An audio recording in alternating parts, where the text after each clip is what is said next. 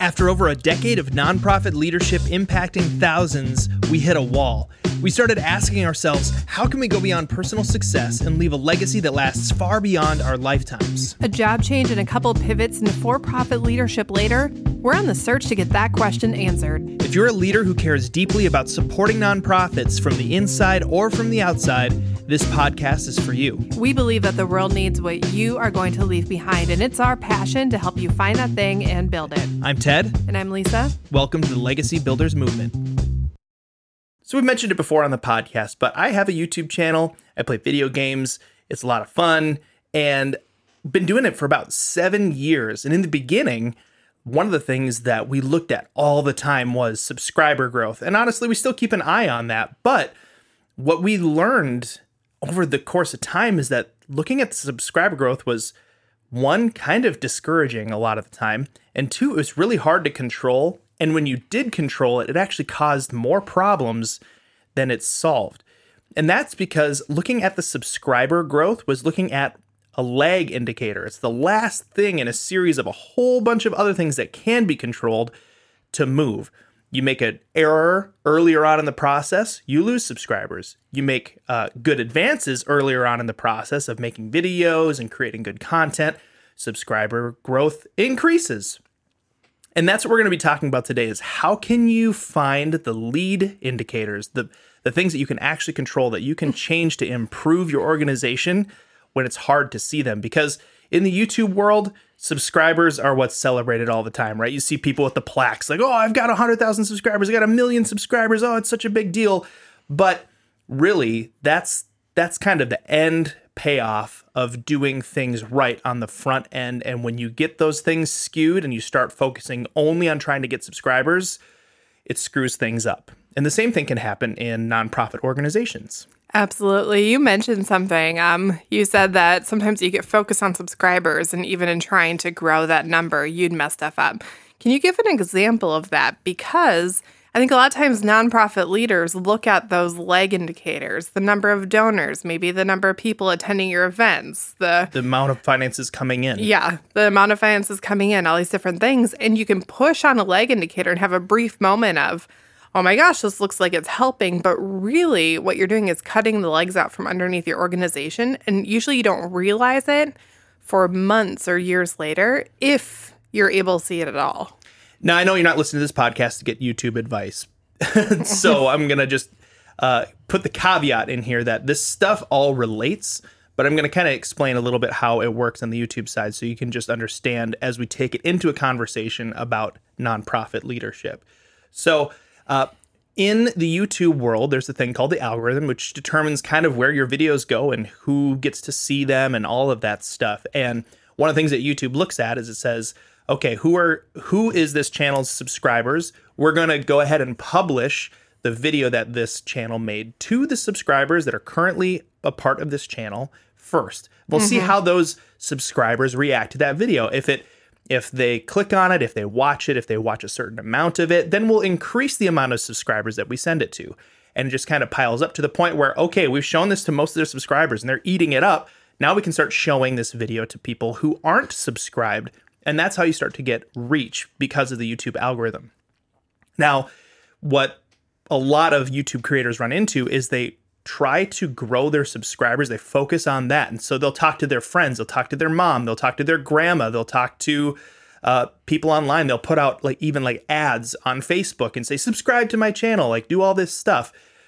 But you might get people to click on that and now they become a part of the pool of subscribers and it poisons that pool because you might have got someone to subscribe to your channel but they have no interest in watching your stuff. I could get my grandma i could like i could sign in to my grandma's youtube account. I could make one for her and i could subscribe to my youtube channel and i'd gain a subscriber. That's so great. But my grandma is never going to watch me play metroid okay? She's never going to she's never going to do it. And so then every time that we make a video we put it out it's going to say, wow, that person just really didn't want to watch that video. It must not be a good video. Mm. And then YouTube mm. undercuts where that video goes next. So it's really important in the YouTube world to make sure that your subscriber pool is actually real people who really watch your videos, who really enjoy the content, who go on to comment and watch more of your videos. And it's the same thing in nonprofit. People try to artificially raise the amount of like really get a one big burst of like, here's how much money we're gonna we're raising in this moment, or how many people did we have at this event? But they're not necessarily the right people. Hey, we increased our staff. We have hundred staff members now. That's so awesome. Uh, only if they're good staff members that understand and go after your vision with the same tenacity. Yeah, I think a really easy example of this is sometimes people will say, We just want to have a bigger event this year, whatever that event might look like. And so they say something like, Just invite anyone. Let's just get people there. Let's just have more people. Warm bodies. Yeah, and there it really doesn't matter who that person is. And so it's not saying let's better our message. Let's communicate the vision more. Let's create something that people naturally want to invite invite someone to. A lot of times it's we just want the bigger number. Let's use our easiest tool, guilt, and make the people who feel obligated to us invite someone that they don't really want to invite. So it's probably going to be the person they don't like as much as other people. And so you end up with like a really nice statistic that you can post online and say, we had 500 people at our event. But on the back end of it, you've poisoned the culture and the community that you're trying to build. And that makes it so you actually lose momentum going forward because the core people know that you utilize guilt as a weapon. And the people that you've brought in know that there's a thing going on, but they really don't care. And so it muddies the water to the point where you can put on another great event in the future, but the number of people who are going to be vested in it, it's not going to go anywhere. It's not going to have that impact that ripples beyond the core few people that you have to directly talk to about it. So the whole idea of lag indicators and lead indicators, we talked about a bit on the podcast, but it's so important in nonprofit because it's really hard to find lead indicators and to measure them. Mm-hmm. So what happens is lag indicators are really easy to measure in the context of like exercising, it's how much weight did you gain? How much weight did you lose, right? In the context of YouTube channels, it's subscribers in the context of uh, business, it's profit, right? Now you can push on things and try to shortcut and try to get bigger profit and try to lose a lot of weight really fast on try to like you can do all these shortcuts, but we all know that it's like especially in exercise right? You can lose like you know 15 pounds in a week if you just stop eating. But guess what? If it took you a week to lose 15 pounds you'll gain it back in a week.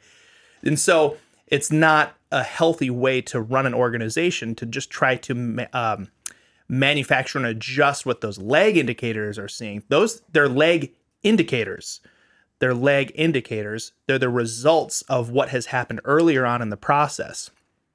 And so it's important to understand that yes, we can look at the lag indicators. They're a measurement that tells us how good we're doing with the lead indicators. Mm-hmm. You can't really try to bolster those numbers on the lag side, on the end of the funnel.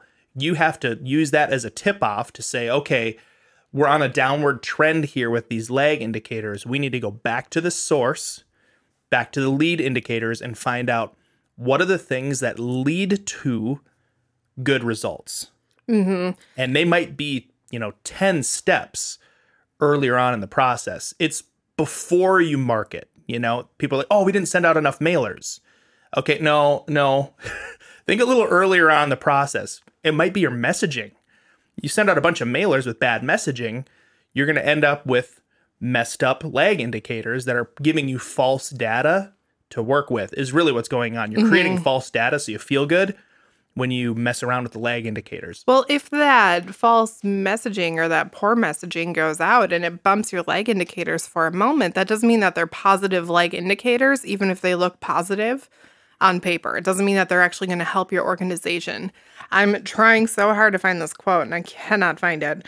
Um, but I remember reading someone said the minute that a lag indicator becomes measured, it's no longer a valid lag indicator. Hmm. So lag indicators are great indicators. They let you know what's going on. They're kind of like they, a canary in the in the coal mine kind mm-hmm. of situation. Yeah. But at that point, the, the coal mine is poisoned if the canary dies. Okay, you need to like figure out how to unpoison the coal mine. yeah, like, so they're not a great true measurement because the minute that you stop seeing as like a general lag indicator, we're going to keep it in mind. It's just kind of a flashing warning light. If we see something drastic happen, we need to make a note of it and see what's going on. Um, but once it changes into this is what we measure, it no longer is a proper lag indicator because we start to mess with it and manipulate it and try and make something happen that isn't actually being facilitated or grown by the culture that we're developing or by the systems and processes that we have in place or by the stories we're telling or the statistics we're sharing. We have something that we are artificially bumping up, um, oftentimes because it makes us feel good. Yeah, it's an Um, ego. It's an ego boost. Yeah. Um, So the real question that we have to dr- drill into that we want to talk about today on the podcast is how do you find the lead indicators when all you can see is lag indicators? And that's really really common in a lot of different organizations and and businesses and stuff, but it's especially true in nonprofits because you have to learn how to measure things that are inherently very hard to measure. Like trust. How can you measure trust? But trust really is the first step in the process. And let's be really clear it's not just what do you measure as the lead indicator, but how do you measure it and what language do you use to measure it? If I walk up to Ted one day and I say, Hey, do you trust me? Oh yeah. Right, because he doesn't want to fight with me. Like, but if I can find a way to figure out if he actually trusts me, if it's like, hey, Ted, I know that you really value this guitar, I'm going to grab it for the day. If he doesn't flinch, if he doesn't ask where I'm taking it, if he's just like, oh, sure, whatever, it's my favorite guitar, you can, like, ah. like that's a good indicator of trust. Um, a specific type of trust. Do I let you hold the remote? That's a no. So there's only so much trust there. but I mean, like, there are different ways that we have to look at as leaders. So first, let's figure out the lead indicator. But we want you to um, not just the, be like, oh, I think I know my lead indicator and go after it. Like, there are proper ways to actually analyze lead indicator and proper ways to ask questions about it too. Yeah, So we'll because- touch on that a little bit. Because we're dealing with people, we have to be careful with the way that we measure it because we can influence and mess up the data. Um, we have to find out how to measure these things that lead to the results. And so let's just start with one as an example. Let's let's let's put together a pretend for the purposes of the conversation, a pretend organization. And let's say they are well, we're kind of on the topic of music. You mentioned guitars. Let's say it's a, an education organization that works on trying to help kids learn music. Okay. Okay. So they we're trying to help kids learn music. And we need to and, and like the things that would probably stand out as uh lag indicators, it'd be really easy to measure, be like, how many kids did we help this year? Like how many how many kids picked up a guitar for the first time? You know, like that feels really good. Be like, wow, a thousand kids picked up a guitar for the first time. But that could also be like gamed. The system could be gamed to make that number bigger, right? So we have to figure out what actually counts and how do we measure whether the kids are really learning music and that kind of stuff. So let's talk about that. Let's put it in this uh, hypothetical situation. Yep. So a big lag indicators, like you talked about, how many kids are being helped, um, possibly how many schools did you go and talk to, um, how many people did you network with. Sometimes, like I know for myself, I look at whether or not I'm I'm doing a good job based on how big my network is. Um, but that doesn't mean I'm always in contact with my network. A network that you're not utilizing isn't necessarily beneficial. um, so lag indicators like that, lead indicators. Um, like a lead indicator be- before how many students you have is how many parents are you talking to. Like you're Right. not going to get a student in the door until you've had the conversation with the parent. Now that's still not a great lead indicator. That's still pretty far down the pipeline. Mm-hmm. But you need to know that that is a leader before that big one because if you're talking to 100 parents and only one student is showing up there's something going on about the conversations or you're going about it the wrong way or you're approaching it the wrong way Yeah. um before oh go ahead So one of the things, so I did a little bit of musical education stuff in in working with church. Uh, One of the things that I would do is I would work with musicians to help them learn their instruments better and just kind of invest, especially in like students who have a little bit of extra time and they're they have a lot of brain plasticity. They can pick up instruments faster than a 35 year old adult for the first time. It's just it's a good time to start investing in kids with music. And one of the things that I paid attention to, and I should have paid more attention to, because now that I think about it, it's a great lead indicator, is how many times per month a parent came up to me and said, "Thank you for investing into my kid." That's a great that one. would be a great lead indicator because that's hard to game that system. You can't you can't make a parent come up and thank you, but you can invest so well in their kid that they do. And by you can't make a parent, do not include in your next email. Hey, parent, if you're happy, come talk to me and tell me. Yeah, Like it has to be screws up the something that's thing. totally outside your control. Another really good one is for this organization is how many kids in the last month have invited a friend to take along or introduced a friend uh, to the organization because that's going to show something not just about your front end funnel, but really if you're creating that community of musicians. And if you're not just teaching the kid about music, but teaching them to enjoy music. Um, because as a music educator, it's not just whether or not they understand the notes, but it's if they are developing something that's going to make them want to carry music with them long term. Yeah, how much do they love the process? You know, Mm-hmm. and like I mean that's that's basically what you're measuring. How much do the kids and the families love this organization? And you can put out surveys, but surveys are inherently flawed in a lot of ways too. I mean, have you ever been to um, Taco Bell and they're like, "Hey, uh, hey, could you fill out this survey for me and give me a 10 so that way, you know, I get a, you know, like that's a good example of a survey being flawed because the the uh, employee is incentivized to get people to write down a false number and it's just like it's it's it's a really big mess and so i remember doing a little bit of like marketing research especially like social media marketing. One of the things they did talk about was surveys and how important it is um, to make a survey in a way that it can't be gamed so you actually get real uh, data back. And it is really really really hard. It probably is easier to figure out a lead indicator that doesn't involve a survey Oh, absolutely. than it is to make a survey that works Yeah, I have a degree in anthropology, and I took a whole, like, one of my whole classes one semester was different ways to ask questions without asking the wrong Influencing the questions. Yep, without influencing the answer. objection leading Oh my gosh.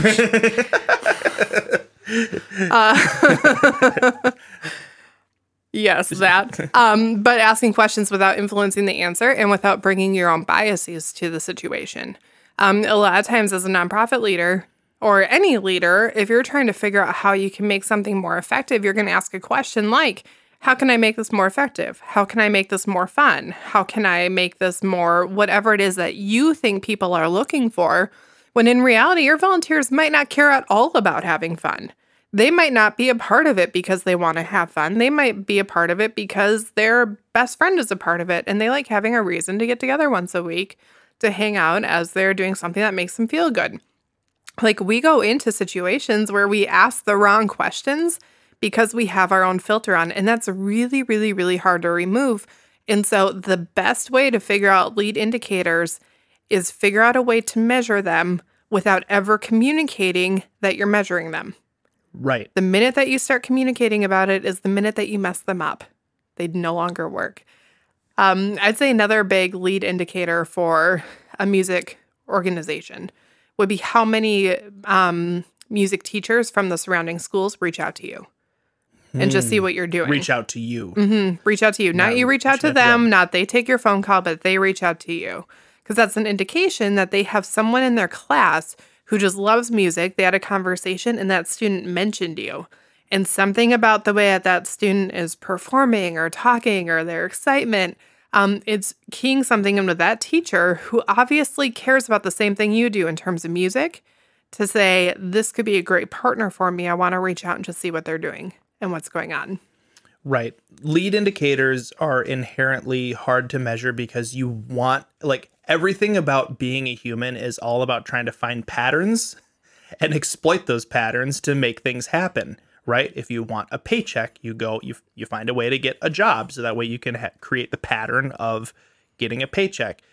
But when it comes to lead indicators, it's really, really tough. You want to set them up in a way that you can't cheat them Mm-hmm. because the minute you cheat them is the minute that they don't work anymore. Right. Now, I will say, even in nonprofit work, there are some lead indicators that you can do that you can fully control. Um, so, if you wanted to get healthier, You might say, I'm going to go to the gym. And you can measure how many times you go to the gym, and that's fully within your control. Um, when I was working with in, um, a leader in an organization, um, one of the things that I had, because I didn't have necessarily a large team, um, but I'm someone who I know I'm just incredibly introverted. When I show up, I want to get my stuff done. I'm not someone to have a lot of outside conversation. So I actually set a quota for myself on how many people I had to text each week just to say hi. Mm-hmm. Um, when we were early stages, I was doing a business thing. I had a quota for myself on how many cards I had to write each week, just as a little, hey, thinking of you. Um, and I made a thing for myself that anytime I met with someone for coffee, and I had like a minimum number of times I expected myself to meet with people for coffee each month. When I got home, I would write them a thank you card for taking time to meet with me. Now, you might say, oh, forcing yourselves to write cards, that seems disingenuous. Um, it's not, as long as before you start writing, you actually sit down and le- legitimately take time to think through why you're grateful for the person um, right. or something like it's that. Only disingenuous if you're lying. Yeah, it's only disingenuous when you say like, "Oh yeah, I'm hoping things go well for you," but you haven't actually even considered them and you don't really care. Yeah. Um. So there are some lead indicators that if you can figure out when I do this, people respond way down the line with this. And it's not meant to manipulate the situation because that's one thing. Sometimes people think, like, oh, you're just trying to manipulate it. It's recognizing my core volunteers feel cared for when I do X. I should do more X. Yep. Because one of the biggest things that we can do as leaders is care for the people who have agreed to work with us and to spend time with us. Mm-hmm. It's one of the biggest things we can do as people, even if we're not the leader. It's just simply care for the people around us and entrusted to like our sphere. So let's say with this this hypothetical music organization, let's say we're gonna do a big concert, like School of Rock style concert, right? We've got these kids, they're learning all these instruments. We're gonna do this big concert, and we want to get a ton of people to the concert because we know that marketing wise, it's gonna be really healthy for the for the organization to have a bunch of people. The kids are going to love it. It's going to be super fun, but we want to have a really big event because we know that like as organization grows, events should get bigger, right? Mm-hmm. So, what would be some good lead indicators for invites? For invites. For for the event. So, the first thought that came to mind for me was if you have if you want to get a lot of people to the event, one of the first things you'll think about is how many invites are going out. Mm-hmm. So the guttural response for most leaders would be I'm going to make everybody in the organization invite 10 people, right. five people, one person, right? Well, mandating an invite is not a good way to get real invites out. I have a question. What? What's the point of this event? Is the Good point question. to have a big crowd, or is the point to grow your influence in the community and get more people interested in your organization? Exactly. And so you have to think about what am I really doing here? Is this just an ego boost for me to have a bunch of people, you know, come up and go like, "Wow, what a great concert! You're such a great leader," or is it really about building trust with the community? Right. Should be the the latter. The latter. Right? People oftentimes think events are like the accumulation, culmination of the entire year. They're like, this is the thing that we are building for. And they view it as the finale. We did it. Now we can rest. Mm. Rather than viewing it as this is the culmination of the entire year. And this is our launching point for the next year. This is the day one. Like your event right. should be day one for the next season of whatever it is that you're doing. Exactly. So back to invites. so, with that in mind, what I would be wanting to do is think about what makes people actually send out real excited invites? What makes people freak out about something and naturally share something? Think about stuff that goes viral like you know when stranger things first came out on netflix everybody was talking about it but it wasn't because stranger things at the end of every episode was saying now remember tell your friends to watch Stranger Things next episode. Oh like that would have I would have like not. I would have been like, oh, I would have rolled my eyes and probably barfed and then uh, never watched it again, right? And but they did it by actually amping up the excitement and leaving a good cliffhanger and doing all the things content wise to make people naturally want to share. Did you see? Did you see Stranger Things? Like the natural conversations that happen because people are so excited about it. So then you have to think what actually would get people excited about being a part of this event so much that they want to call 100 people and tell them about it without me telling them to. Right. So here's the thing what Ted's talking about right now is a conversation that should be happening six to 12 months before the event. Yeah, this isn't like, Like, this is before. not a two week, like, and I see this sometimes with organizations like, all right, we have our annual thing. We have our annual thing. Then, like, three weeks before, it's like, okay, we should figure out what the schedule is actually going to be. We should figure out what we're going to do for it. And it's kind of this attitude of, um, we've done it before, so we kind of know what to expect, which there is a certain amount that that's true. When you start to repeat stuff, um, it can take less time, but that doesn't mean it should take less duration. Like it might take less, fewer hours, but that doesn't mean that it should take fewer months of thinking about it or starting to have those conversations ahead of time or planning the event so that you're creating something that people actually want to invite people to. And I'm going to be clear. Trying to answer the question, what gets people to naturally invite people to an event without you asking them to do it? This is a super hard question to mm-hmm. answer. So this is figuring first. This is fig- first figuring out what your lead indicator is even going to be. Mm-hmm. Right. So uh, I'm going to just try to throw one together here, but this is this is a big question. This might take a room, you know, a room full of your leaders really digging in and poking holes in every idea. Well, is it that the kids um, uh, that they want to play on a stage in front of people that they're going to be so excited to invite their friends? Is it that the snacks are so good? Is it that you know, like we have to actually ask these questions? What makes people invite people to things? Yep. And get some of the kids into the room with you, or at least talk to them, bring them in, and let them give you some ideas. Um, because we've been a part or helped out with organizations um, or consulted with organizations where the leader has had one idea of what the people want to be a part of. Then we talk to the people, and they're like, That's "Yeah, not why I, don't- do this. I don't really care about that. Mm-hmm.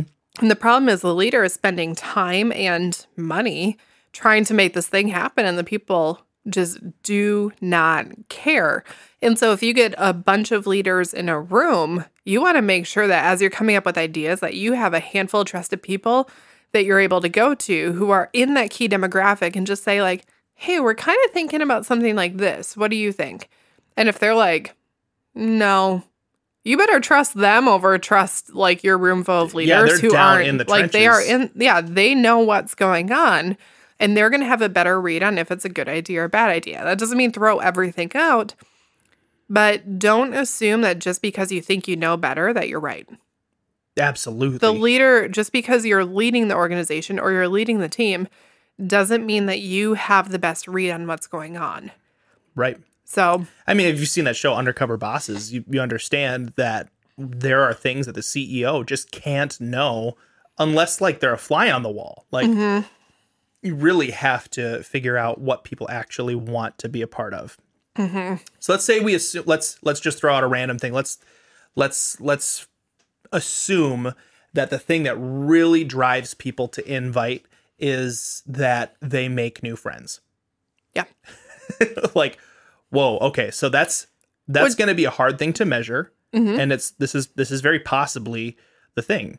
So let's just your organization just has this uncanny ability to help people make new friends. Mhm. And so what your goal then should be as a lead indicator in this situation would be I want to make sure that the kids are being introduced to each other, the parents are being introduced to each other. I want to foster these relationships that they're gaining with each other because I want them to be like, wow, I have made so many great relationships here. I have this lonely friend. They need friendships. Mm-hmm. Boom. I'm going to invite them because I just naturally know what I've been able to get out of this. I haven't been told what I got out of this. I just naturally deep down know what I got out of this, and this other person needs it. And so then they naturally invite them and invite them to be a part of what's going on. Yeah, so that lead indicator could be how often people are hanging out at your organizational building um, outside of the time that they're scheduled for lessons because they want to meet up with their friend that they met there. Yep. And then how can you foster that? Like how can you, you know, get get pizza for afterward, right? So that way people tend to hang around a little bit more and just create a culture of we enjoy each other's company. Yep. So this is creating the culture ahead of time as you're thinking through what your organization wants to do. But then as you're planning the event and leading up to the event, making sure that the event mirrors what the culture is. Like a lot of times with the music organization, there's probably an idea of this is what a music recital looks like. But that doesn't mean that that music recital is going to benefit what it is that you're actually trying to do. So you might need to find a way to break the mold and break up what is typical in order to create something that actually draws people in who are the right people who are then going to be interested in actually helping support or be a part of your organization. So, the lead indicator is trying to figure out how to build that community, get people to have the conversations you're hoping they're having without you having to tell them or ask them to have those conversations, and get them to tell you that they had the conversation and you figuring it out without you having to initiate any sort of conversation. Or like interrogate them or make them feel guilty about not doing it if they didn't. mm-hmm.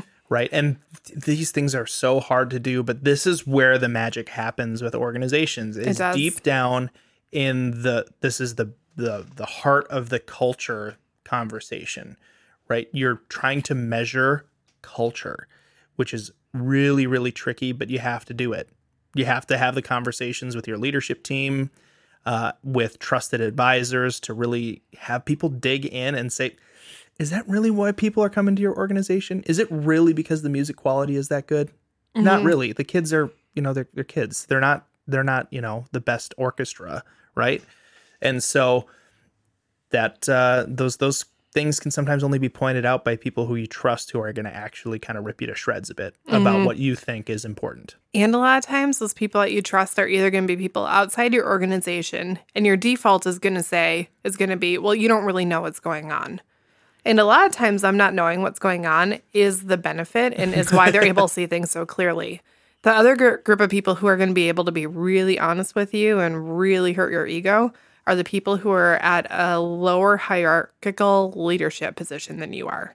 Um, and a lot of times, as leaders, you want to assume that you know better than them. But if you're asking for feedback on culture, remember, you can't ask them this. You need to figure out how to ask them without asking them. If you are looking for feedback on culture, you need to find the people who are trusted and who are really in touch and trust that their read on culture is probably more accurate than yours. That doesn't mean that they are 100% right, but it does mean that you need to highly contemplate what it is that they're telling you and not just dismiss it because it makes you feel kind of bad, to put it nicely. Well, this has been a super exciting conversation. I really like talking about this. I don't know if the listeners can tell, but uh, if you have questions about this or you want to under like know a little bit more, you can always send us an email at uh, legacy uh, office at legacybuildersintl.com. And our question for you for the day is, what is your real lead indicator for the outcome, the lag indicator that you're looking at? not not how you're going to measure it just figure out what it is that right there is a question that you're probably going to need to take months to answer but it's good to start figuring it out now Thanks for listening to the Legacy Builders Movement. If you appreciate this podcast and find that it's valuable, the best way that you could help us is to subscribe and leave us a rating and review. To learn more about Legacy Builders, go to legacybuildersinternational.com. That's legacybuildersintl.com.